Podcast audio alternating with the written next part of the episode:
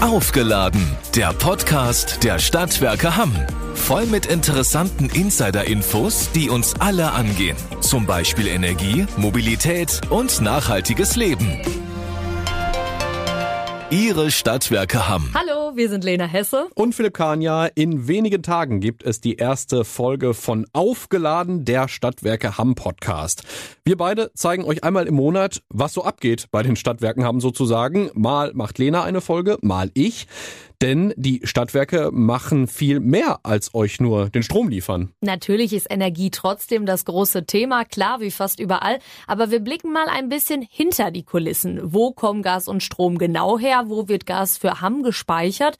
Und wie wird denn der kommende Winter jetzt laufen? Das alles wird so erklärt, dass ihr hinterher vielleicht sogar selber Energieexperten seid. Also das hoffen wir auf jeden Fall.